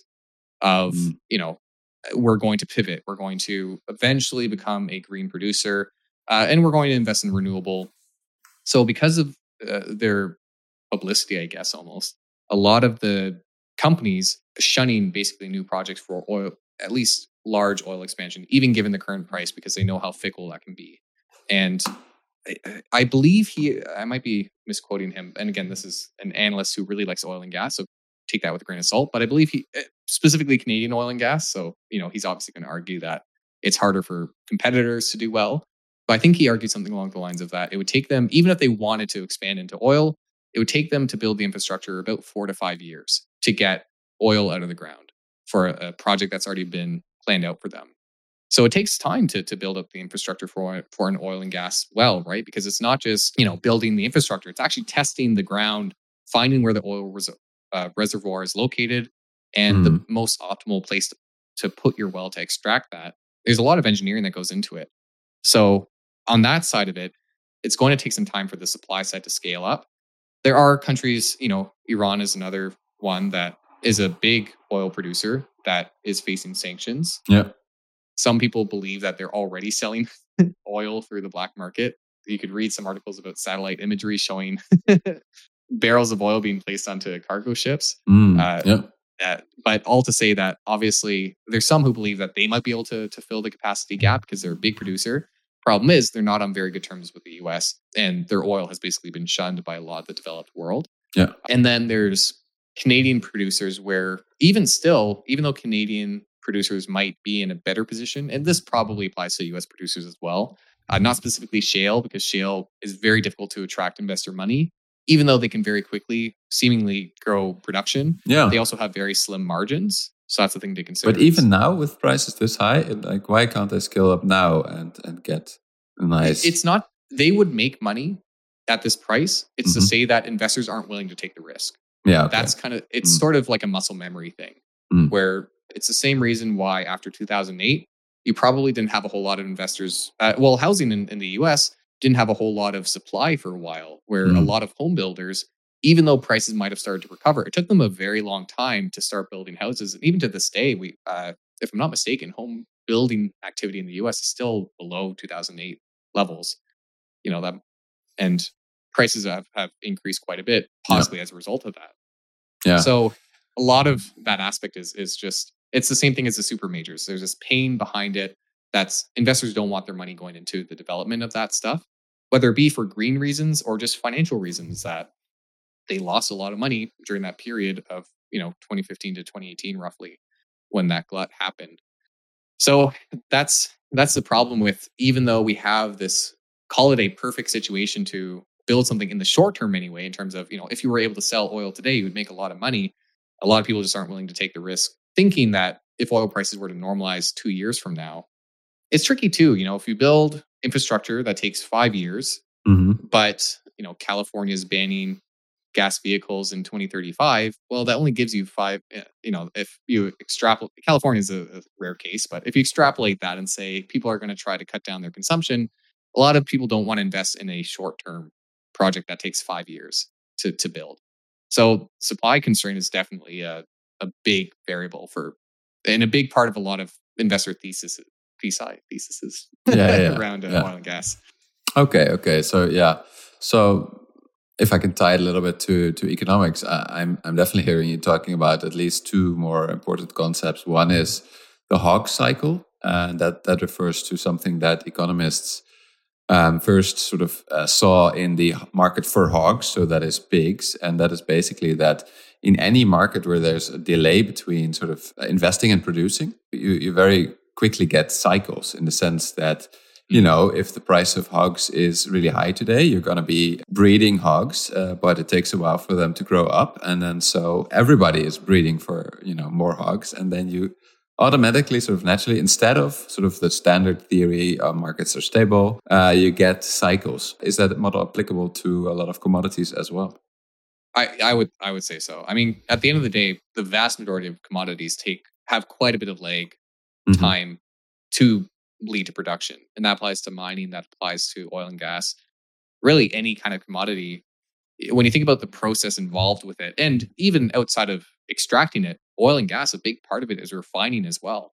Refining is a big function of, of oil and gas. There's also a shortage of refineries in, in some places. So, uh, you know, obviously we can't stick black crude oil into our cars. It needs to be refined and, and different byproducts need to come of that. And yeah, so so all to say that, yeah, I, I, think this cycle approach makes a lot of sense. And we saw that with with the glut as well, right? There was a period mm-hmm. where prices were call it stable. So all these shale producers built and built and built and built. And then the price collapsed because of that. All these companies exited. Now the prices recovered. Companies may, and and we are seeing, you know, there are Canadian companies, for example, acquisition activity has increased a lot. So companies are once again willing to because it's harder to build the infrastructure. They'll just buy smaller competitors as opposed to building more infrastructure. Mm-hmm. At a mm-hmm. net basis, though, there's mm. this reluctance to build net capacity, I guess, because at the same time, you know, politicians politicians are fighting the for better or for worse. You know, I'm not just I'm not against green initiatives. I think obviously we need to make some progress there, but a lot of these companies and the governments that they operate under uh, have a reluctance, right? You know, it's not a good look to say, okay, we're we're going to invest all this money into oil and gas, yeah. and the Inflation Reduction Bill from you know Biden focuses a lot on, or at least has a bit in there about electric vehicles. It's not to say that that's a bad thing, but it's to say that on top of the cyclical nature of the industry, you also have secular trends, right? About whether oil and gas probably 10 years from now won't be, I think actually peak demand is forecast by some to be around 2035 to 2040. Okay. So who knows where we'll be in 20 years, right? Yeah. Um, it's all to say that a lot of company, a lot of countries are trying to future proof their investments, and oil and gas probably doesn't look like all that attractive to be future proof.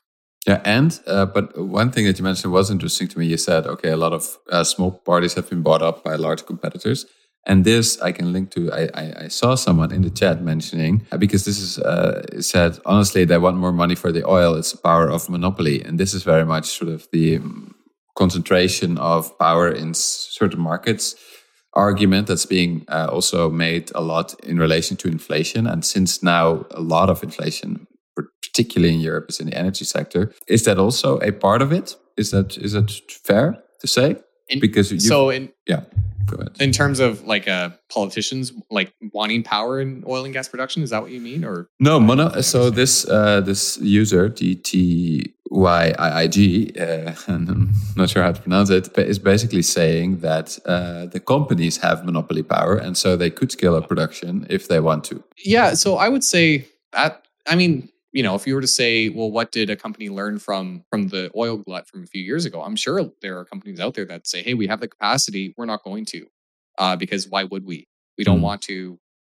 And you know, OPEC to some degree kind of exemplifies that. You know, a lot of, and there are some who question whether OPEC could drastically expand production or if maybe they're already kind of close to that yeah. uh, limit, if you will. But you know, at least in terms of their messaging, they've refused to fully open the floodgates, if you will, in terms of oil supply.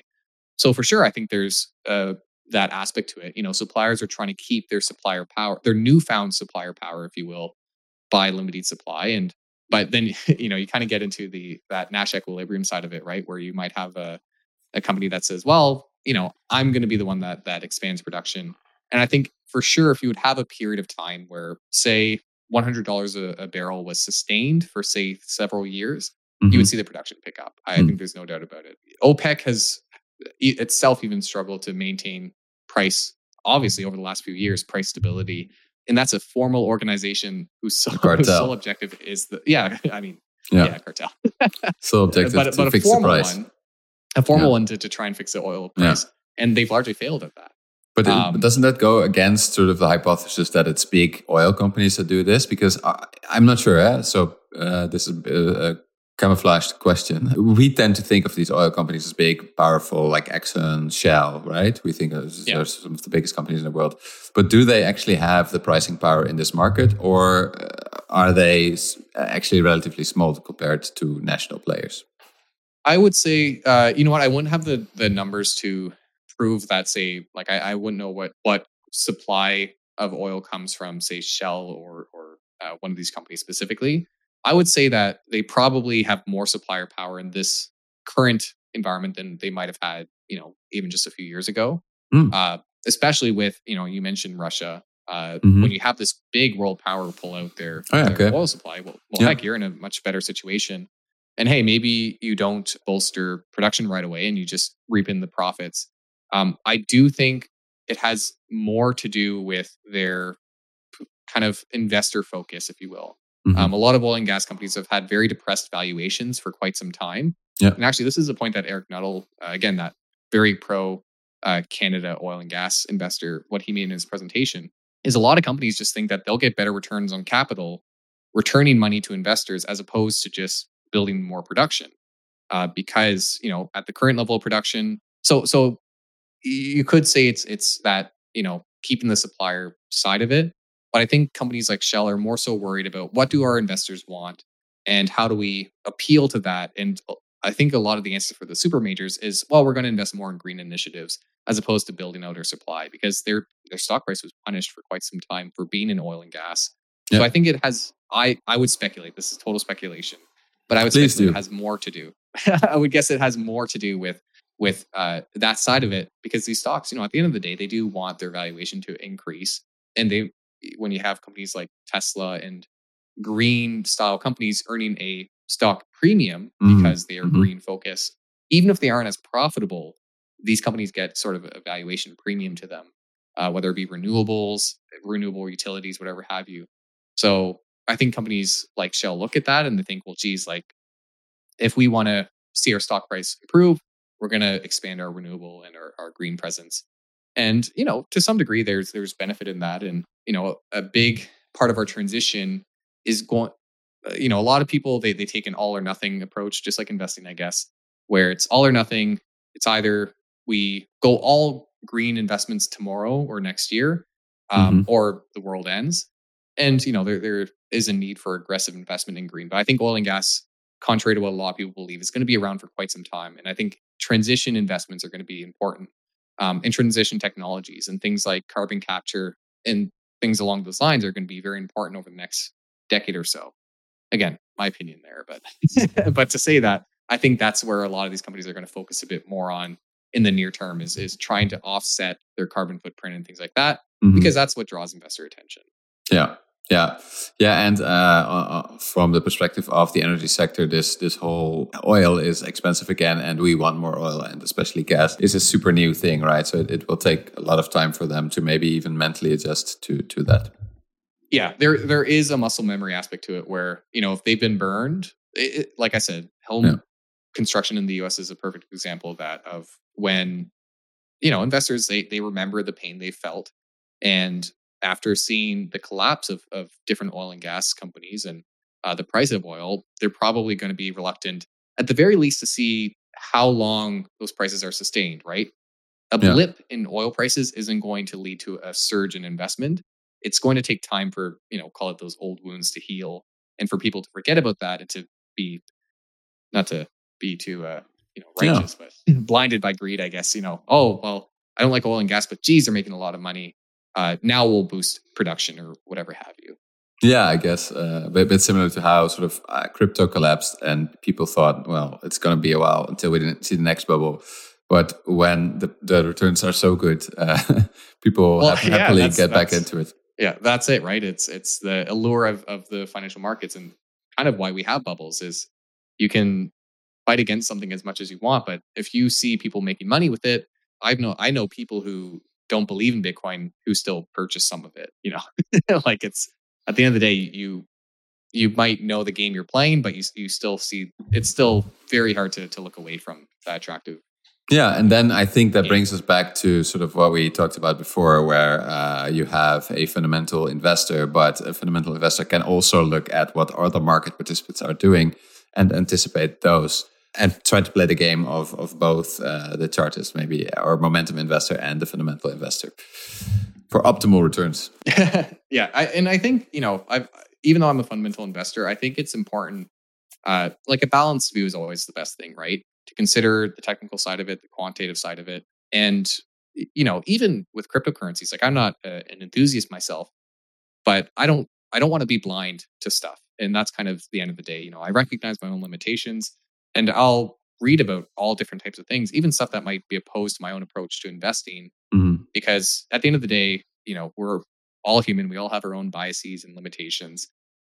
And I'm sure you see in economics too, you have people who subscribe to different schools usually a good approach is to listen to to both schools of thought and to try and come to some balanced reconciliation between the two. Yeah, and I think more people like like I'm, I'm even if we get back to our discussion about uh, you, the state of YouTube finance, like actually i'm surprised uh, sometimes to see so many people who really disagree with me especially on monetary economics. So maybe they're more on sort of uh, hey money is a commodity uh, bitcoin is the next money blah, blah. And they still watch a lot of my content and and that is just i think the the, the best thing that I, I, I typically see because then i'm i'm thinking okay but this this is great because you disagree with me you still watch it because you want you want to yeah. not be caught in your bubble. Uh, yeah, and which gives you know, me hope. I, you know, I, I, like to say debate is the the path to truth, and and I I've always thought that with even my channel. Uh, it's not to say that you can't you can have your own beliefs and and you should hold your own beliefs and and you know argue against ideas you don't believe in, but uh, debate is important, and and I think if you can do that in a healthy, you know, not aggressive environment where it's just name calling and you know uh, straw manning people's arguments, which I think happens a lot. Even in economics, I'm sure you see a lot of people probably have called you a, a Federal Reserve uh, sleeper agent. I'm, I'm, sure. So yeah, and I'm, uh, I'm also a CCP uh, sleeper agent these days. Oh, cool! Uh, Both nice. yeah, yeah, yeah, I work for all countries.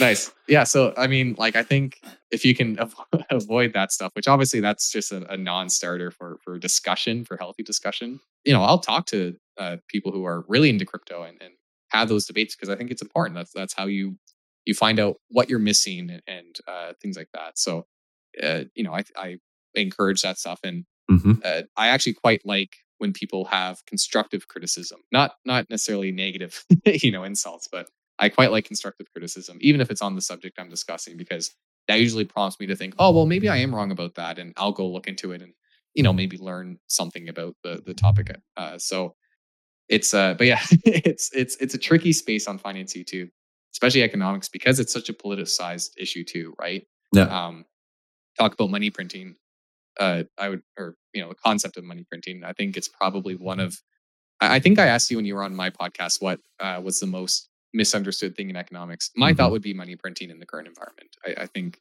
to your point about accounting I, I think the base yeah. level is if you realize that banks are giving a like money asset or Federal Reserve bank reserves, you know, you kind of get a better understanding. Whereas a lot of people oversimplify it as, well, it's just banks get free money, and that's why we have massive inflation and things like that. Yeah, and and that that will really burn you. Not always, but uh, I think uh, a lot if you're an investor as well. Like for example, uh, the United States was the country that printed the most money in the sense that they did the most stimulus, and yet the dollar is the the country uh, the currency that came out on top over mm-hmm. these last few uh, months. Uh, so yeah. Uh, yeah. it's it's kind of funny not to. Uh, I'm not going to name names, but there's one YouTube video I saw. Name this, uh, names, this Richard. No, no, no. I'm not. I don't want to. Thing is, I I never want to be uh, jaded or you know try to go after people. I'd rather have a, a positive discussion and discuss what I believe and, and what I think uh, you know focus highlight the, the the people with with good education and good experience such as yourself and your channel where i think you do a really good job as opposed to you know i'll give my criticisms but i'm not going to punch someone down i guess but mm-hmm. uh, there was one video i saw that uh, it was like a youtuber interviewing i he said financial experts mm-hmm. and it was basically other finance youtubers and nothing wrong with that mm-hmm. but you know money printing was was the main thing they all talked about mm. and i almost wonder if if any of them had that that you know background and understanding of, of what that concept actually is because i think if you watch a lot of youtube videos and, and things like that money printing is going to be painted as one one way whereas if you talk to academics and economists it's going to be painted another. So it's it, it's a tricky space and that's why i think and to your point i think you should get professional education or explicit education around accounting. Economics probably helps too because i, I think uh, it's good to get that information from a not so politicized source, hopefully. That makes sense. I think that's a, a, really good way to round off our conversation, in which we have a topic uh, covered a, a, ton of topics.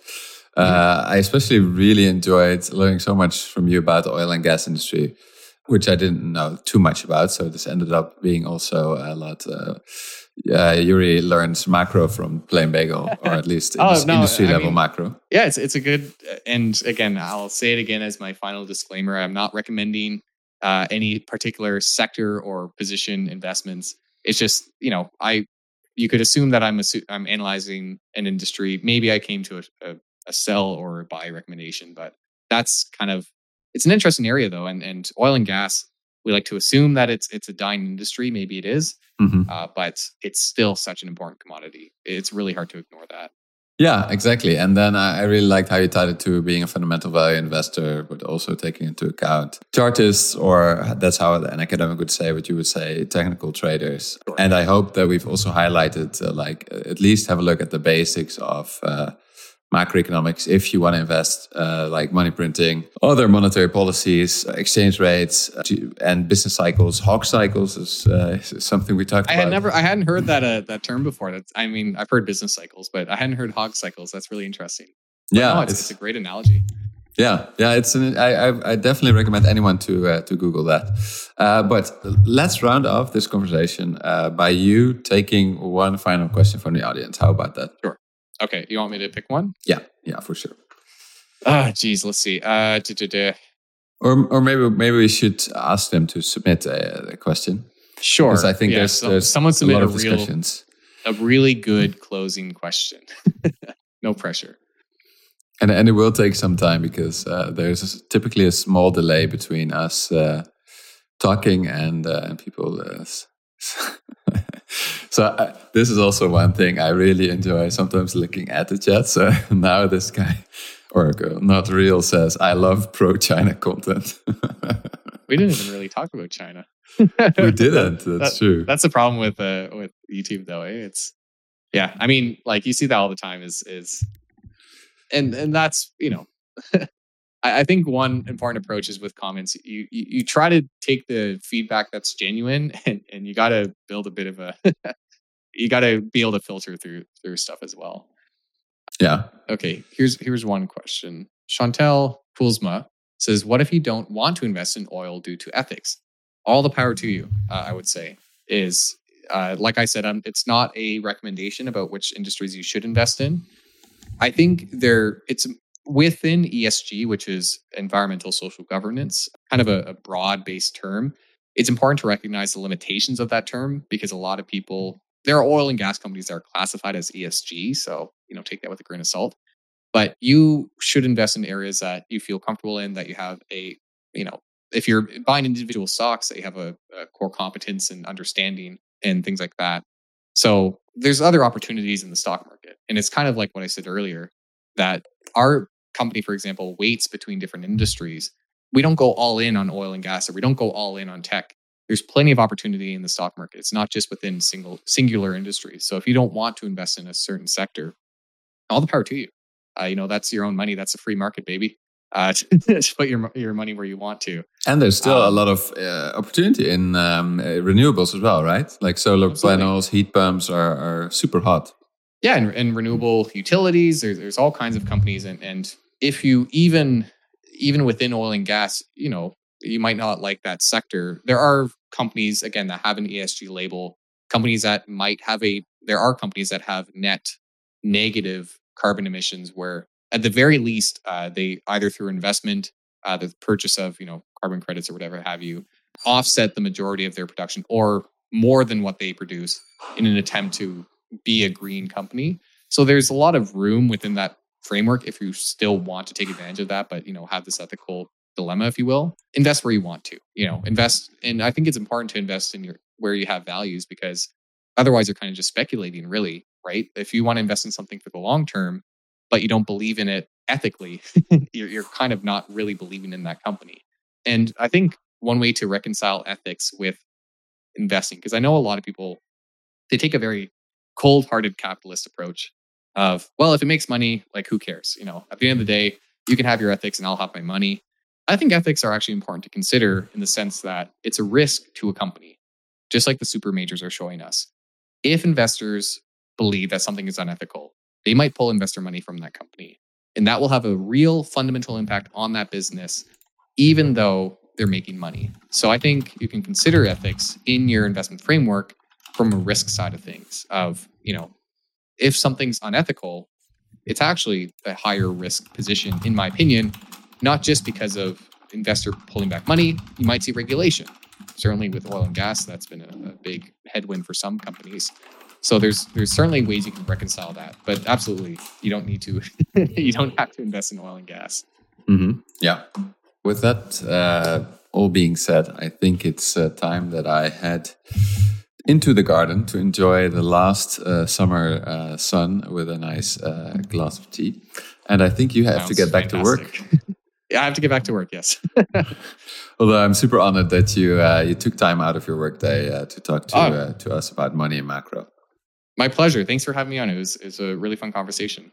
Thank you, Richard. And for anyone who hasn't subscribed yet to the Plain Bagel, although I don't think there are many, uh, do so. I mean, you, you, you see that uh, Richard is a very ethical and careful uh, educator and investor from uh, whom you can can learn a lot. Thanks, sir. I appreciate that. I try my I try my best. And he's very modest as well. All right. Thanks so much. Uh, take care, everybody.